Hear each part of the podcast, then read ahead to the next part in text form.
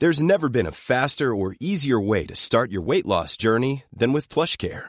PlushCare accepts most insurance plans and gives you online access to board-certified physicians who can prescribe FDA-approved weight loss medications like Wegovy and Zepbound for those who qualify. Take charge of your health and speak with a board-certified physician about a weight loss plan that's right for you. Get started today at plushcare.com slash weight loss. That's plushcare.com slash weight loss. plushcare.com slash weight loss. Welcome, friends, to another r slash malicious compliance video. Today we've got a story of perfectly complying to the wishes of a new manager. But first, a story from Legion 1117, Invitation Loophole. I was just reminded of this by another thread on another sub, but it happened about 10 years ago when my child was in kindergarten in a school in a really small town in a rural area. We were new to the area, and I'd met very few people, and even fewer other parents, as I hadn't had the time to mix with parents at the one or two events the school had during the few weeks we'd been in the district. With my kid's birthday coming up, I knew this would create a problem when it came to having her first big birthday party that consisted of more friends than relatives. The school had a policy that stated that if a child wanted to invite their classmates to a party via invitations handed out in the class, they had to bring an invitation for every child in the class. Dumb? Yes. Enforced with gusto? Absolutely. Parents were having parties for 20 to 30 kids every birthday. I'd already seen this with the one party we'd attended, and through conversations with the two other parents there, I learned of the school's adamant enforcement of this policy, and that the parents hated it. I hadn't even experienced it yet, and was already twitching at the thought of 20 to 30 children my child may or may not like, and possibly at least one parent for each arriving at my small home. I could also already hear my husband protesting the invasion of his home by strangers. To say that we were a very private couple would be an understatement. It was not going to work, so I hatched a plan. When my own child's birthday party planning came around, I called the school and arranged a meeting with her teacher. At the meeting, I presented her with a small stack of invitations made out to selected friends of my child. I explained the situation of me not having contact information for their parents because, while social media is great, most people don't sign up as Abby's mom or Zach's grandpa, and I was having a hard time getting the invitations out to them. Could she please put the invitations into these children's take home folder that afternoon so that the parents could find them? As she was trained to do, she told me she couldn't only put them in the folders for a handful of students because it violated class policy on invitations. Being ready for this, I pulled out the school handbook and opened it to the page I'd marked containing the policy and used it to show her that while it says students may not pass out invitations to only a handful of their peers, it says nothing about a teacher placing the invitations into a folder to be sent home at the end of the day without the students knowing about it during the day. After a moment of thought, she took the invitations, chuckled while shaking her head, and told me she'd never had a parent actually schedule a meeting to try and get out of a school rule and win on a well thought out technicality, and that she was going to remember it for a long time. Then she asked me if I was an attorney or paralegal, perhaps, I laughed and told her no, but I did play one in my divorce a couple years prior. She said I missed my calling. I still talk with her when we run into each other now and then. Great lady. The kids had a great party. I finally got contact information for parents when they called the RSVP, and we only had to deal with a handful of people in a space. Wins all around.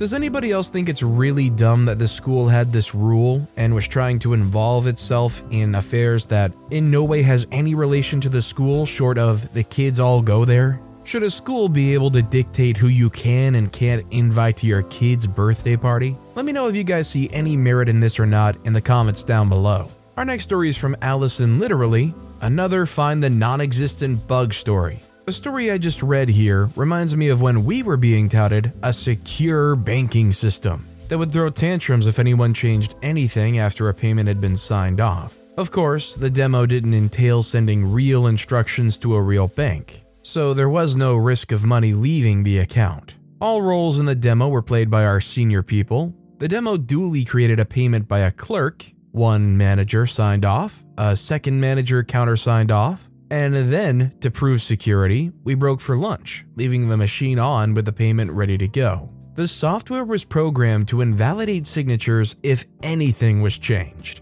even a word or a comma, which was the secure bit being touted. While the bigwigs were at a posh restaurant, little old me had my sandwich, then, with time to kill, dug into the machine and found the secure data was in an Access database. The security came from locking the user interface. When they came back from lunch, the payment amount had two extra zeros tacked on, signatures were still valid, and I was at my desk, head down, trying to hide my grin while the seller tried to figure out what the heck happened. After the software was rejected, I fessed up to doing the dirty but refused to tell them how. The seller tried their best to bribe me and or recruit me, but I refused and stayed a lowly accountant for some years. Honestly, I'm surprised that OP was holding out on this. Like, the amount they must have been trying to bribe OP with must not have been that much. Because to be honest, if I was in that situation, I feel like there would be a price for me to give you the information on what you did wrong. I guess it was more important to OP to make sure that these people who are honestly trying to push something rather reckless can't get past the initial hurdle to keep selling it. By the way, if you're enjoying these stories, make sure to hit those like and subscribe buttons down below so you never miss any of my daily videos. Our next story is from Individual Penalty 599. Okay, mother. Another post reminded me of this story from when I was a kid. I grew up in a different country than my parents and the one I was born in. When I was 12 years old, we moved back there for two years. This is a country where there's many murders by poisoning food or drinks. My mother had warned my siblings and I not to accept food or water from anyone other than my grandma who lived nearby. One day, my brother and I were walking around the neighborhood, and this neighbor and his wife invited us to eat with them. Not unusual. We knew who he was, but we said no because of what mother had said. Needless to say, he wasn't happy. He went home with us to complain to mother about how rude we were it is indeed considered rude in that part of the world, especially when the invitation's from someone of your parents' generation, and people show their love and appreciation by feeding you.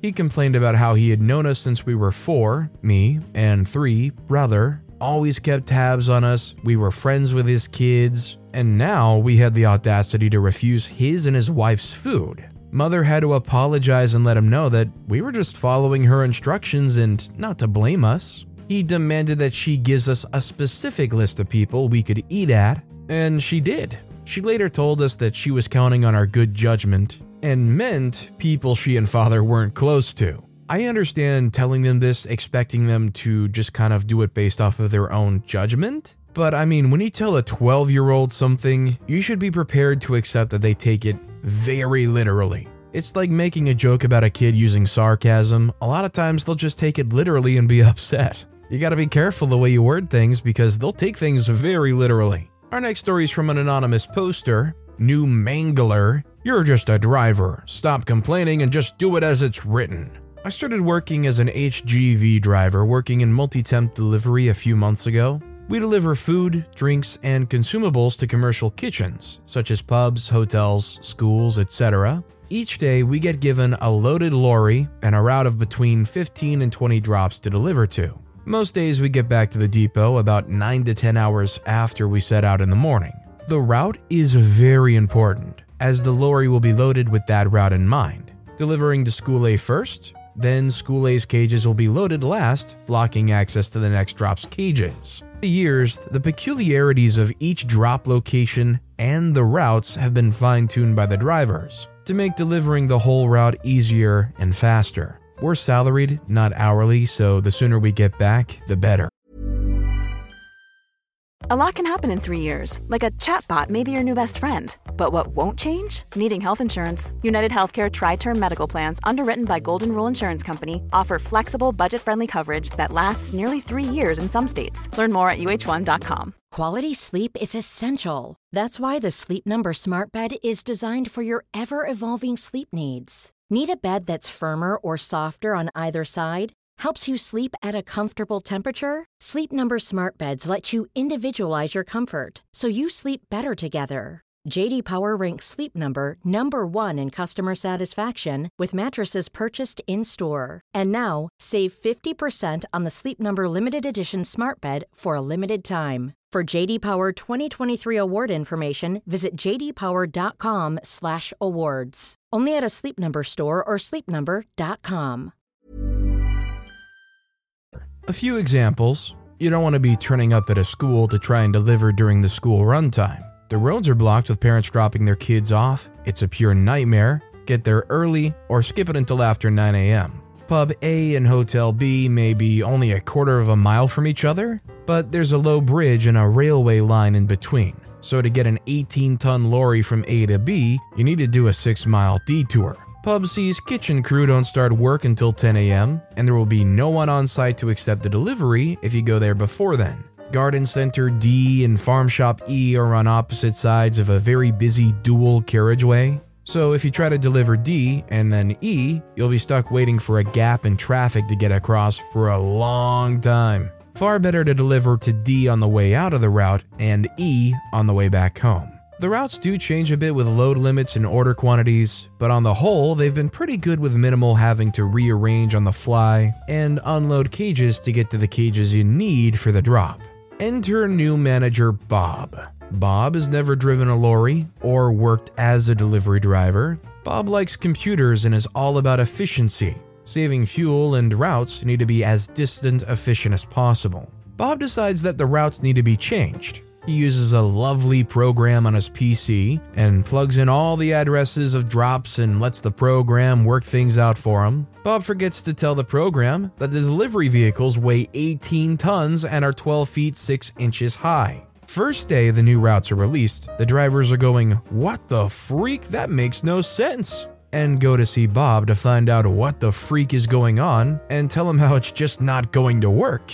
Bob's answer is rather dismissive calling us just drivers and to do it as written. He's the manager and knows best. A lot of work has gone into these new routes, and they start as written the next day and must be complied with. There's lots of swearing and complaining in the crew room until someone points out that Bob is afternoon duty manager the next day. The duty manager has to stay until the last lorry gets back to the depot and then sort out any issues with the day's deliveries. So it's not only us that will have a crap day. Since we have to do them as written, let's all just do that and show him just how much he screwed up. The fallout, I was lucky. My route only took 13 hours instead of the usual 10. I got back to base at 6 p.m. My refueling was about 20 liters of diesel more than usual. Who would have thought sitting in traffic with the engine and refrigeration units running burnt so much fuel? But I completed my route. I was one of the first drivers back at base. As HGV drivers, we have strict duty time and drive time rules we legally have to comply with. So, as drivers got towards their 15 hour duty time limit or 10 hour drive time limit, they turned back to base even if they hadn't completed their run. Apparently, by 9 p.m., there was a queue of lorries parked up on the road trying to get into the depot, and drivers were walking up to Bob and handing him their keys as legally they weren't allowed to work anymore. The mandatory one hour total breaks in a 12 hour shift don't count towards duty time. There's also a mandatory 11 hour break between shifts that, as a driver, you can get into serious trouble for breaching. So, all the drivers who would normally have been turning up for work at 5 a.m. couldn't start until 8 a.m. at the earliest. I turned up at 5 a.m., and Bob had only left when the morning duty manager turned up at 3 a.m. I spent the day shunting, unloading, and refueling as the loaders and pickers try to get lorries ready to get some of the routes out.